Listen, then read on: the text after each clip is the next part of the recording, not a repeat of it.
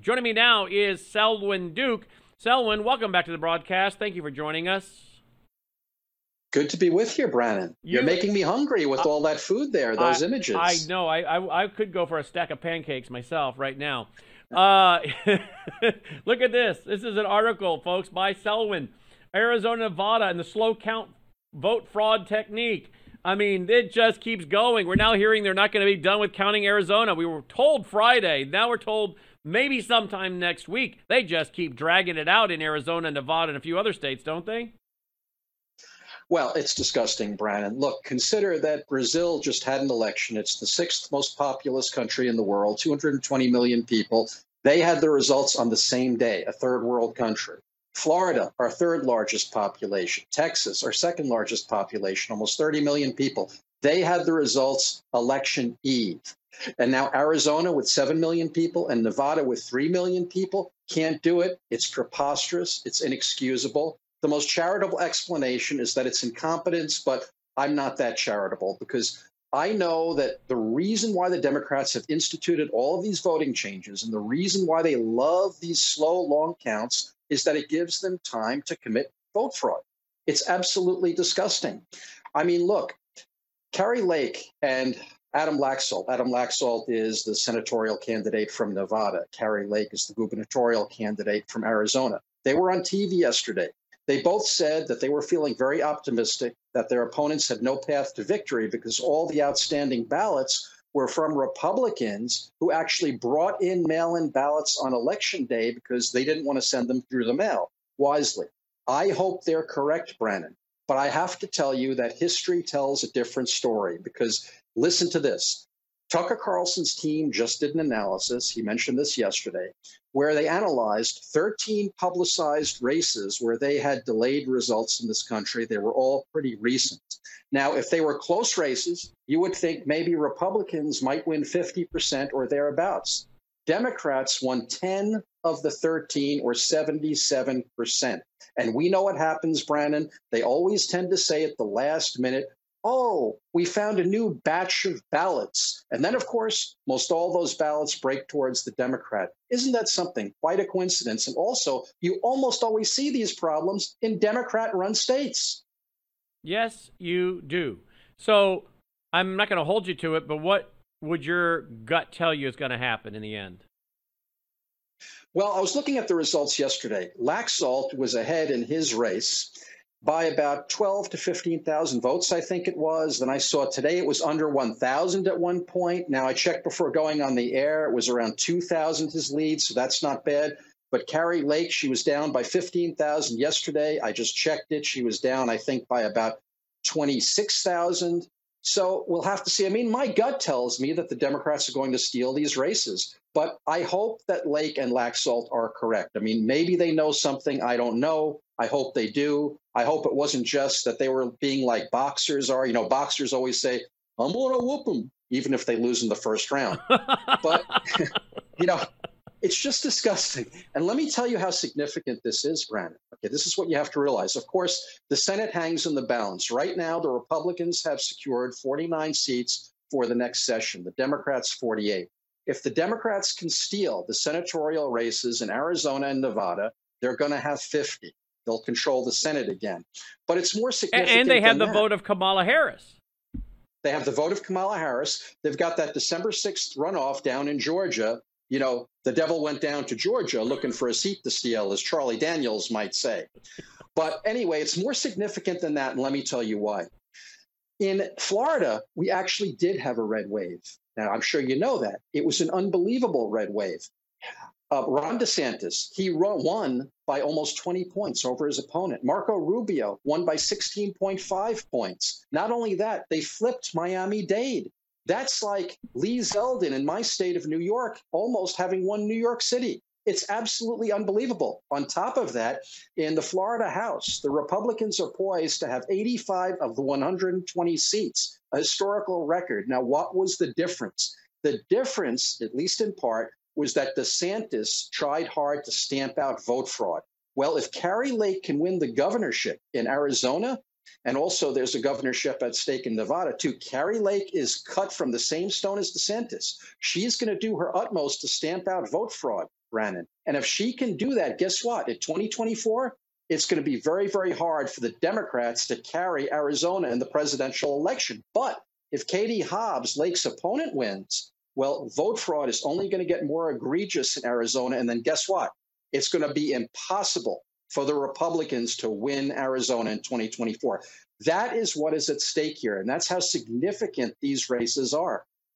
Yeah. Look at this article also by Selwyn Duke over at the new american dot org, uh, the new american dot com, excuse me, the new american dot com. Election deniers, question mark, they're election realist and a plur- plurality of America.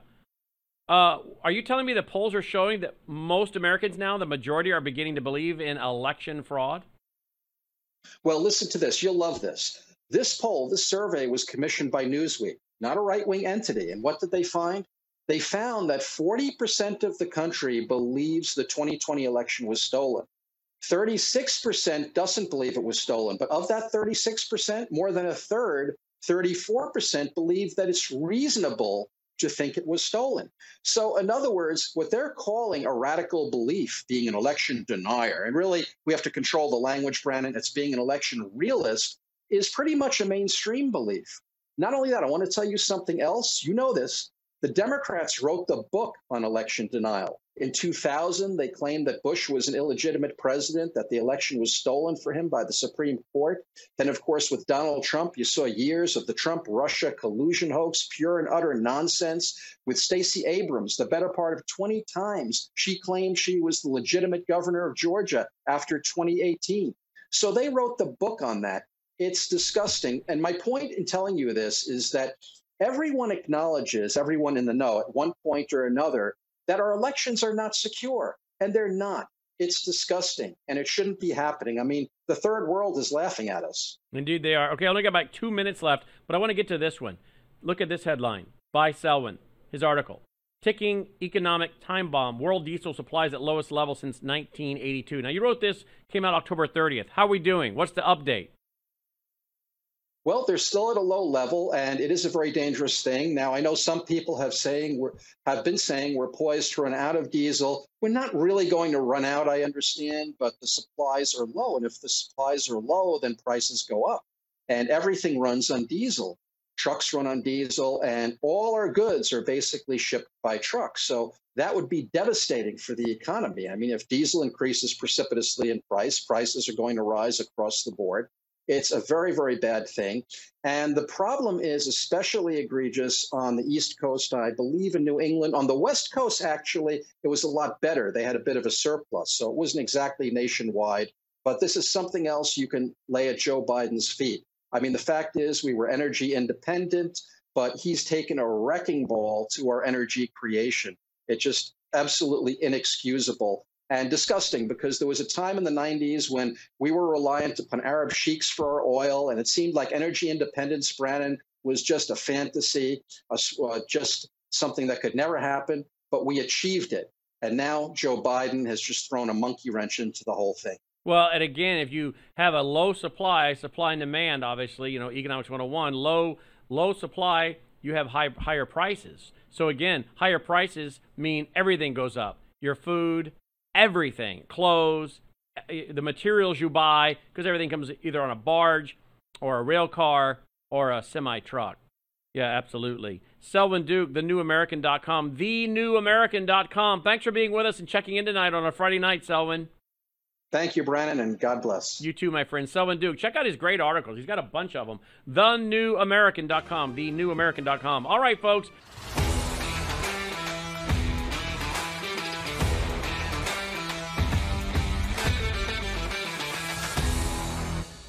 It's Friday, November eleventh, Veterans Day, the day we honor those who made the ultimate sacrifice for the principles that serve as the foundation for the American Constitution, the freedom of speech, the freedom of assembly, consent of the governed, the right to choose our leaders, the right to free and fair elections. Yet on this Veterans Day, those very rights are under assault, not only by foreign actors like China, but by those who hate everything America stands for within her own borders. On this Veterans Day, we do not have the results to elections that took place days ago. as counting in Arizona and Nevada continue, in what is a clear attempt to subvert the will of the people. But you will be censored. You will be targeted if you dare to call it as it is. On this Veterans Day, there are many veterans who are sitting in the D C gulag for doing just that. Veterans who served their country honorably, held in pretrial detainment, denied their basic rights as citizens under the rule of law, rights they fought for, held in conditions akin to a third world country, not America, as described back in June by D C political prisoner and former Marine Ryan Nichols' wife, Bonnie. He has been in prolonged solitary confinement for over sixteen plus months in torturous conditions. He has not been able to view his discovery. He has been denied access um, to worship, to nutritional food. He has not had a haircut in over a year, and he has not been able to see the light of sunlight.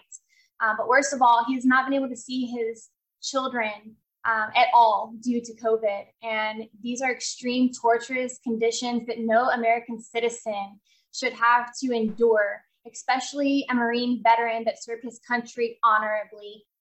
But a bit of hope for the Nichols family on this Veterans Day, for the as Ryan's lawyer, Joseph McBride, announced he had secured, has secured the release for Ryan from a D C judge. Coincidentally, the news comes on the two hundred seventy-fourth birthday, yesterday, of the Marine Corps. Ryan is supposed to be released around Thanksgiving. So on this Veterans Day, as we remember those honorable men and women who have sacrificed for this country, also remember those who have become targets of the very nation they bravely fought for, and remember that it is up to all of us to preserve our democracy so that we can have a country to bequeath our children. As we said, the counting continues in Arizona and Nevada, probably through the weekend, while Carrie Lake's team continues to exude confidence and says not only she but her down-ticket colleagues will prevail. The liberal hack pundits have clearly initiated, as you can see here, a coordinated messaging campaign, calling at least the Senate race for Democrat Mark Kelly in what is a clear signal, pay attention, that Democrats do not intend to lose the power of the Senate, whatever it takes. And what exactly is it going to take? Perhaps truckloads of ballots. Out here at the Maricopa Elections Office, more Penske trucks coming in, apparently delivering ballots.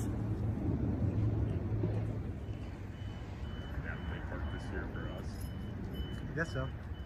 That was Real America Voice's Ben Berquam re reporting in Maricopa County, where he was removed from a press conference, even though he is a credentialed member of the press. So much for free, free speech. And what are they trying to hide? Well, let's ask someone who knows, because this isn't his first rodeo. Welcome in our own Mister Mike Lindell. Good to see you, Mike. Hey, Emerald. Thanks for having me on. Yeah, what a what a week it's been. It's been. Uh, this is uh, actually, though, you know, this is kind of it. Actually, I'm going to tell you the silver lining in all this. If it would have been the big red wave that everybody talked about, I believe we wouldn't have been able to do anything about the election crime with the machines. We would. It would have like stopped in the sand. Uh, and uh, so I look at it a blessing, because the, in the long run, we have to get rid of the machines. We have to go to paper ballots, hand counted. And I think the whole country is being educated here. They certainly are. And it is a noticeable difference, Mike, between the day before the election, right? November the seventh and November eighth, when all of a sudden, people who didn't want to talk to you or I about machines, who would not talk about the machines, all of a sudden are saying there's a problem with the machines. Right. Yeah, we woke up on, on, on November eighth to the biggest blessing when uh, not just in Arizona, but we had uh, we had people on the ground in every state, and we had over thirty states. I believe the last count was thirty-two when we're still getting information in where they didn't take ballots, the machines were malfunctioning. Flipping from Republican to Democrat, right on the right on the machine. They call supervisors over.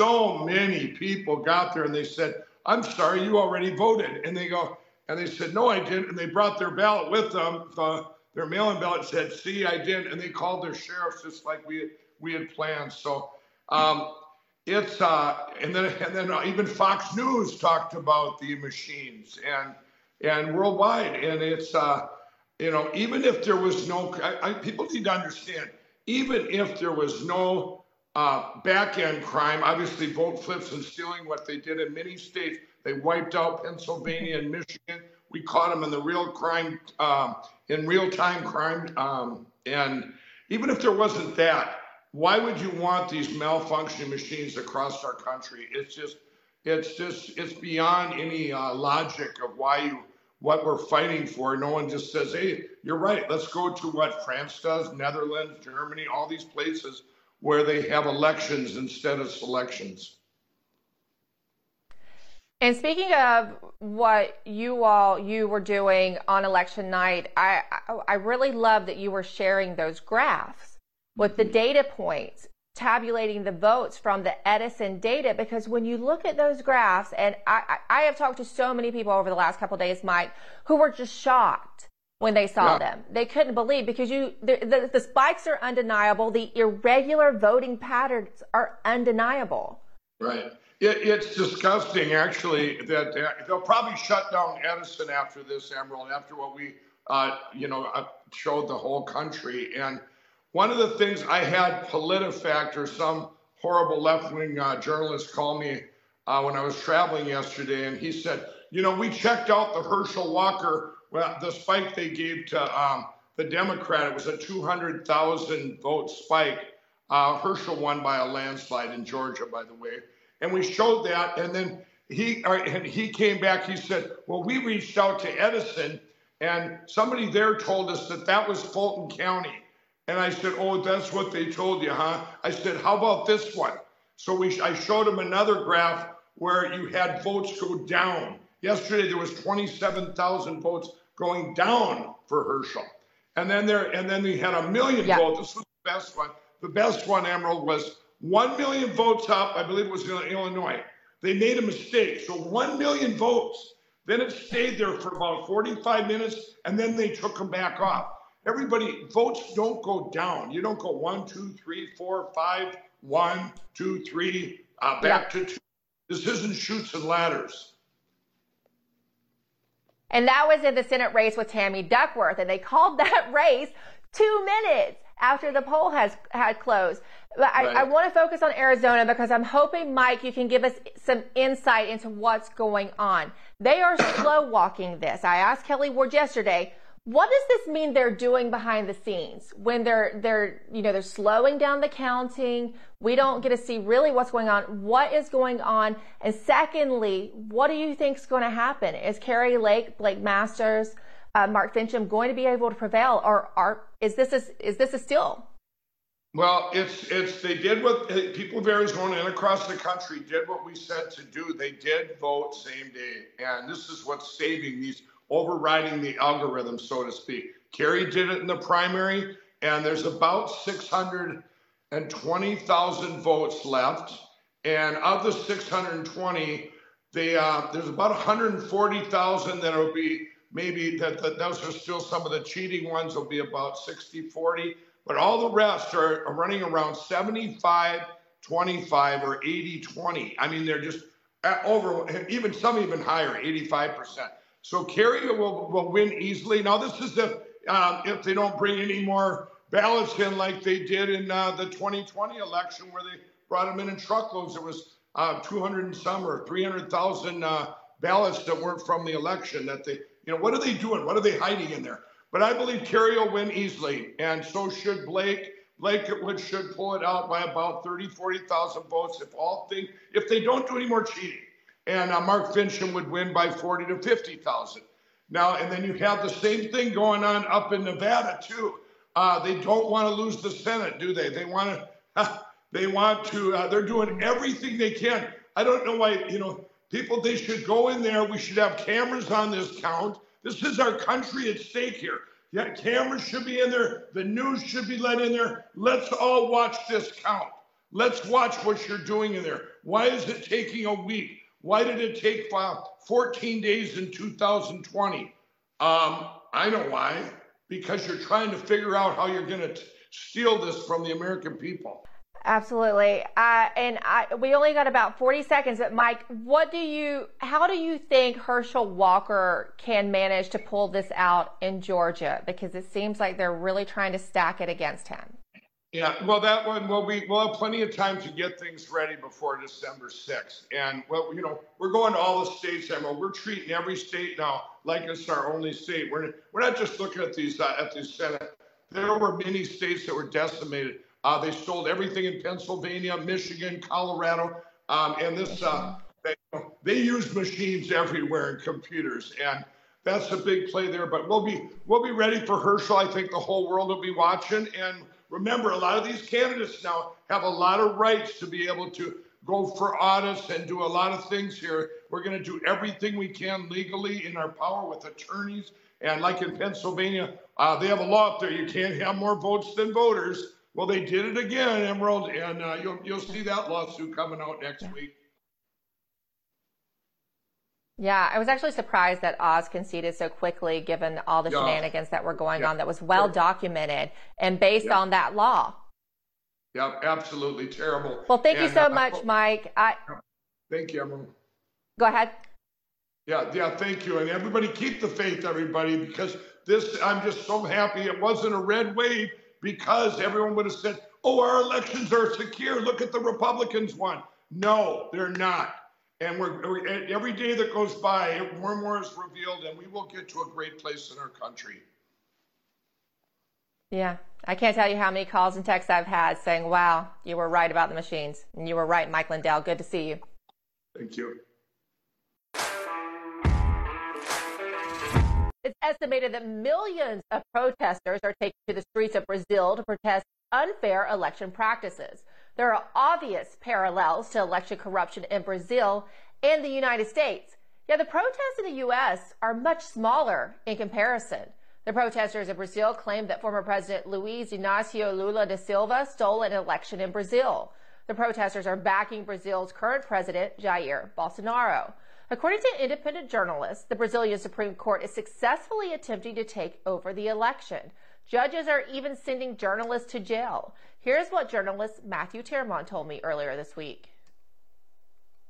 And people watching it realized something was rotten in the state of Brasilia. Something uh, did not make sense when they saw Bolsonaro go out to an early lead, and then every ballot drop therein, thereafter, uh, from eight percent precincts to one hundred went for Lula. Now, keep in mind, Lula, much like Biden in twenty twenty, did not campaign. He is a convicted felon who was sentenced to twelve years in prison. Does that sound familiar? Now it's happening in Maricopa County, Arizona, where there is obvious, where it's obvious there's foul play. Some Republicans are rooting against members of their own party. The Washington Post admitted what we suspected, that establishment Republican Kevin McCarthy plotted against MAGA Republicans so he could possibly be Speaker of the House. So will members of the Freedom Caucus, like Representatives Marjorie Taylor Greene, Andy Biggs, and Jim Jordan, push back against McCarthy as Republicans take back the House? Let's welcome Chronicles Magazine's Pedro Gonzalez. Pedro, good to see you again.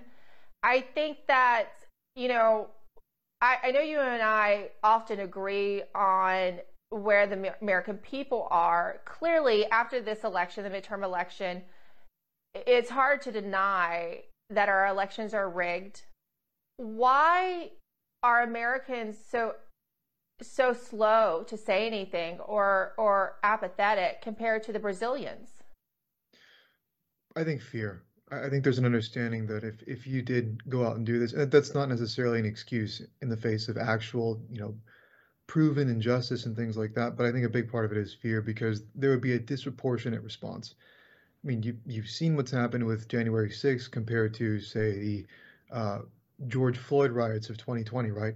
Where basically everyone who was involved in much more serious, uh, quote unquote, peaceful protesting, that is rioting and looting, was essentially let off with either a slap on the wrist or nothing at all. So I think it's uh, I think there's an understanding that the the power, uh, the difference in response and all that would absolutely be much more weighted.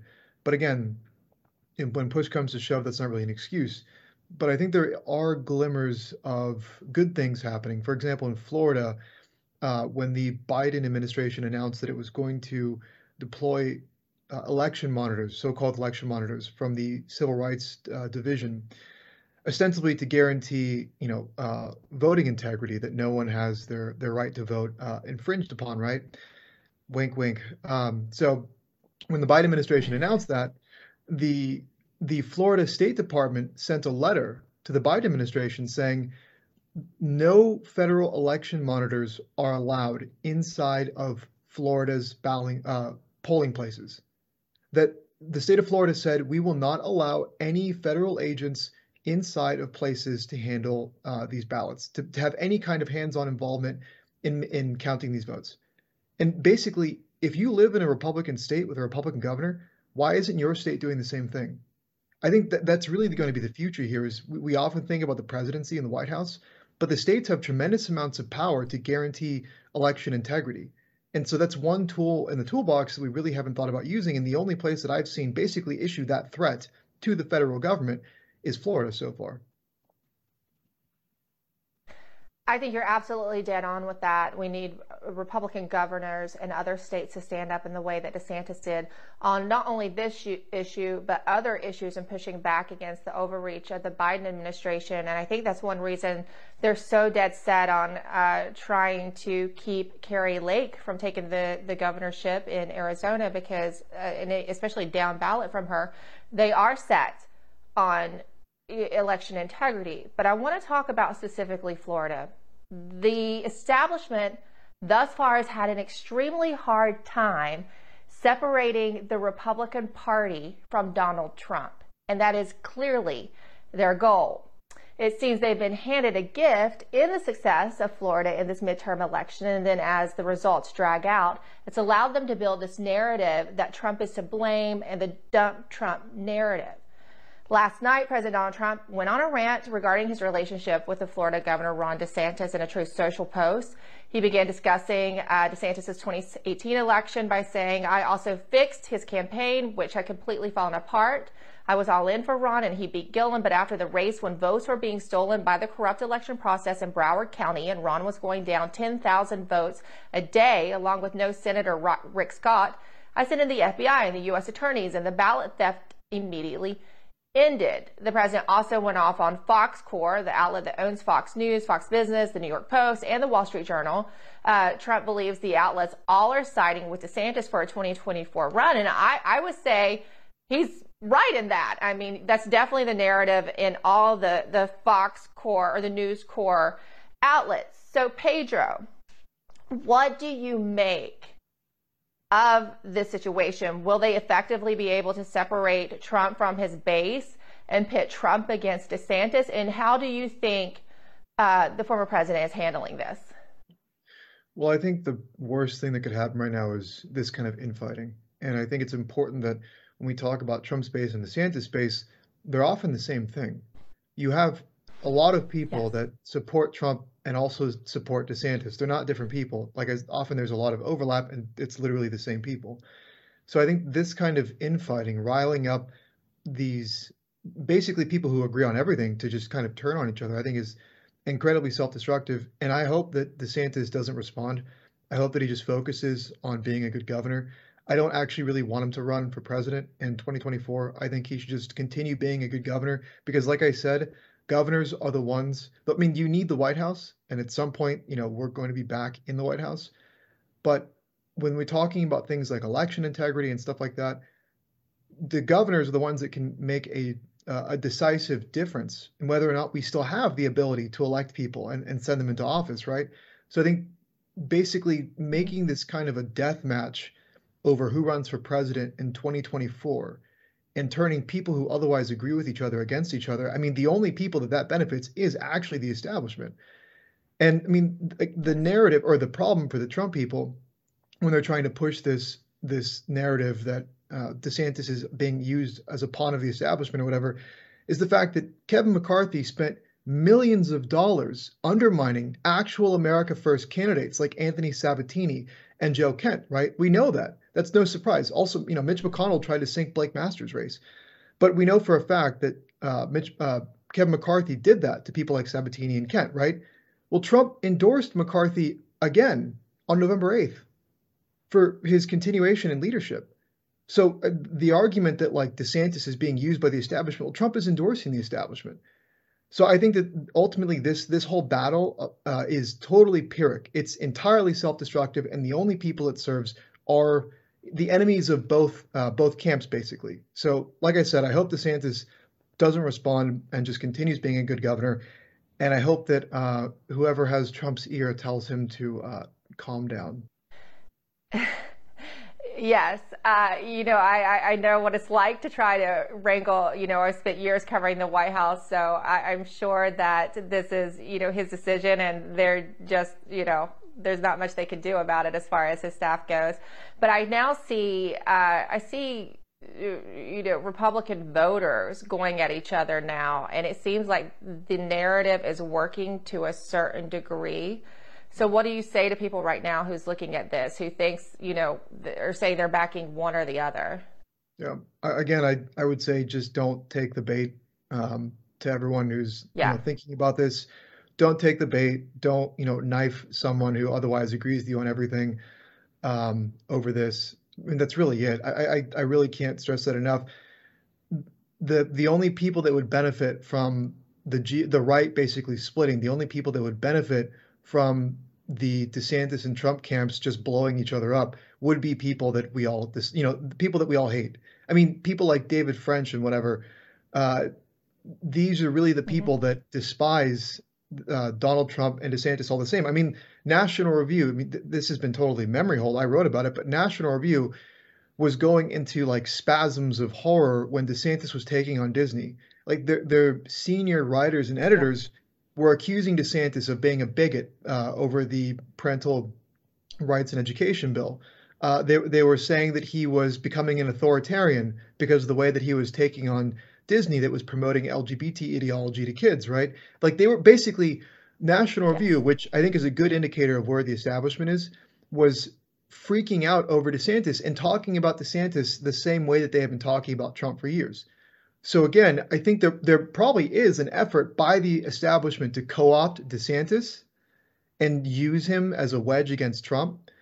But ultimately, it comes down to him not going along with it and the people that support both Trump and DeSantis also not going along with it. I think you said it best. Don't take the bait. You can say that in several situations. Thank you so much, Pedro. Thank you.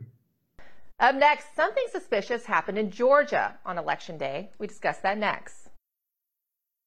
The push against barcodes and voting in the state of Georgia still is happening despite the fact that the midterm elections is over. In fact, there's a new complaint pushing against this, saying that they're, they're nowhere in the Georgia law does it state that a barcode is allowed to be on a ballot. And one person taking a stand against these barcodes on ballots is Ted Metz. He's the Libertarian candidate for Georgia Secretary of State. Initial results show that his opponent, Georgia's current Republican Secretary of State, Brad Raffensperger, won re-election. However, next week there will be an audit for the Georgia Secretary of State's race. race. An audit is required for general election, elections in even-numbered years on a race selected by the Secretary of State.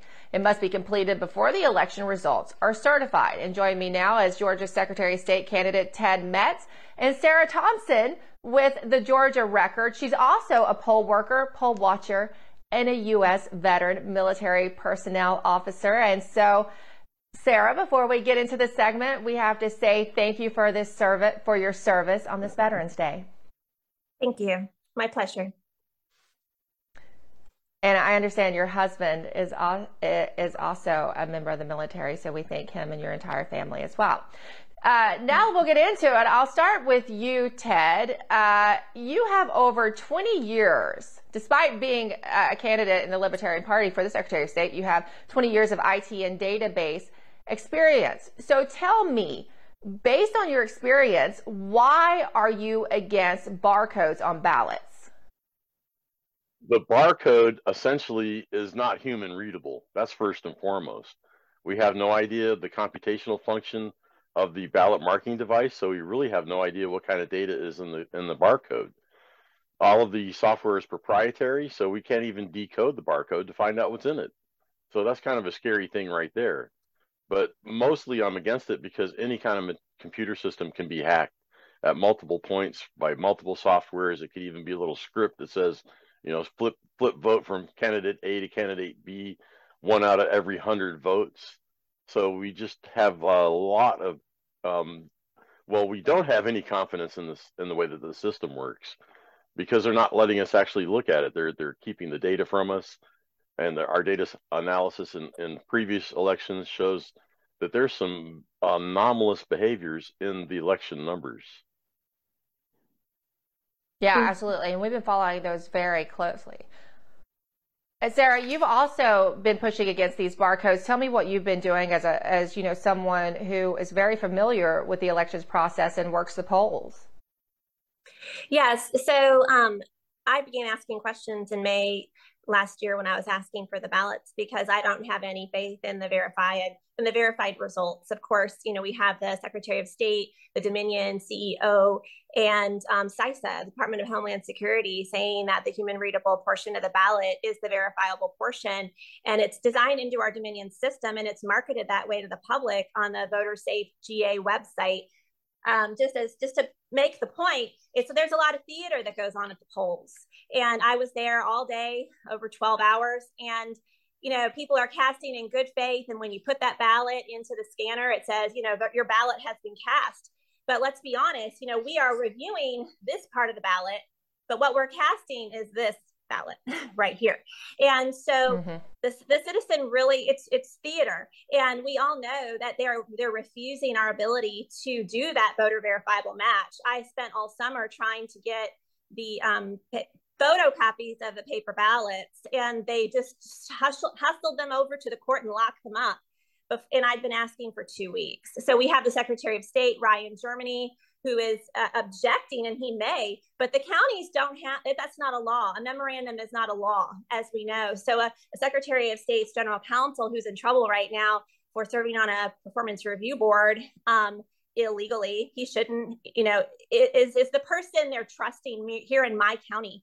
And it's devastating. I did file my my case. It's very similar to what's been done in three counties, but I don't have my hearing until next Thursday. And I think that's a joke, because the certification will be happening on Tuesday. Yeah. Yeah, that's after the fact, when not right. too much can be done. And, and they have this risk limiting audit is what they call it. That's part of, you know, the regular process for this year. But Ted, is there, if you have barcodes, how can you ensure that the, you can't even really do the kind of audit they're talking about, right? Um. It's it's it's so. I'm I'm I'm really struggling for the word to say how ludicrous the whole idea is, because uh, according to the H B three sixteen, which described how the audit is going to be conducted, essentially they have a cherry-picked batch of of ballots that they will hand count from the paper ballot and compare it to the machine results that they got during the election, and they'll say, okay, if it's within ninety percent, it's good. ninety percent is not a good measure, because the Election Assistance Corporation says it should be uh, accurate to one in ten million votes. So the whole thing is just theater anyway. Yeah, and in fact, in talking about some of those audits and reconciling them with the original machine count, there's still an outstanding complaint in, I believe it is Fulton County, Georgia, where they can't they can't verify or find where twenty thousand votes came from, even though when they did that hand count on December third and fourth of twenty twenty, they said, oh, well, it it was right. It was right. And yet yep. there were still, you know, all these votes that you don't have tabulator tape for. But that, again, it, it always comes up. We always it's find not, this it's out not only after the fact. Tape. It... not only is it tabulator tape, they they lack the ballot images. According to the way it's supposed right. to work, is the ballot image creates the vote. And they are short seventeen thousand four hundred forty-two ballot images. So, and nobody's going to reconcile that. And we we still are trying to fight the Fulton County Uh, uh, absentee ballot uh, viewing. So we're still in court over that. We're still waiting for uh, appeals for the Georgia Supreme Court on that one. And and of course, this next election, yeah, will, election twenty we just had is still is still pending. We don't have any idea how that's going to come out. Exactly. So, Sarah, your hearing is next week. What do you hope happens, even though it's after the certification process? Well, the fundamental request is still the same, that the Q R code be acknowledged as something that is not a verifiable component to use as part of the cast vote record. And the certification is done at the county level, and it's part of casting the vote goes all the way through, all the way through the certification. And I, I mean, I don't think my county, I don't know why, but my county invalidly certified. You know, this is what they turn in um, for certification of the primary. This is a joke. And the question is, why, why didn't they do it right? Was there a problem? And I do have internal communication that my election supervisor was challenged to have everything rectified from her vantage point. Um, and I have that internal. So, you know, the question is, these election supervisors are being asked to certify something that they are even, I think some of them are questioning their soul, but, you know, the state is, again, forcing this theater on us, and they're not allowing them to hand count like they would want to. I think ethical election supervisors yeah. want to do this. And, yeah, and, and the problem and they're I see being with that, intimidated. Intip- mm-hmm. Go ahead. Under under twenty-one one four ninety-one, the election returns are open to public inspection prior to certification. That's right. So they're they're refusing to let us yeah. see things that is yeah. part of the black letter law that we're enabled to see it. Absolutely correct. Absolutely correct. Yeah. You all have been fighting so hard in Georgia, and yet these persist. Keep us posted on this particular situation, because we're going to continue to cover it here at The Absolute Truth. Thank you both, Ted, Sarah, for being here. Thank, Thank you. you. Blessings. Up next, Reiner Republicans are faking their outrage when it comes to funding the war in Ukraine. Michael Tracy joins us to explain. All right. Wow. It's been a week, to say the least, and that does it for us here this week. But you know we'll be back for another jam-packed week, just as much, I'm sure, next Monday, and of course, bringing you more Absolute Truth.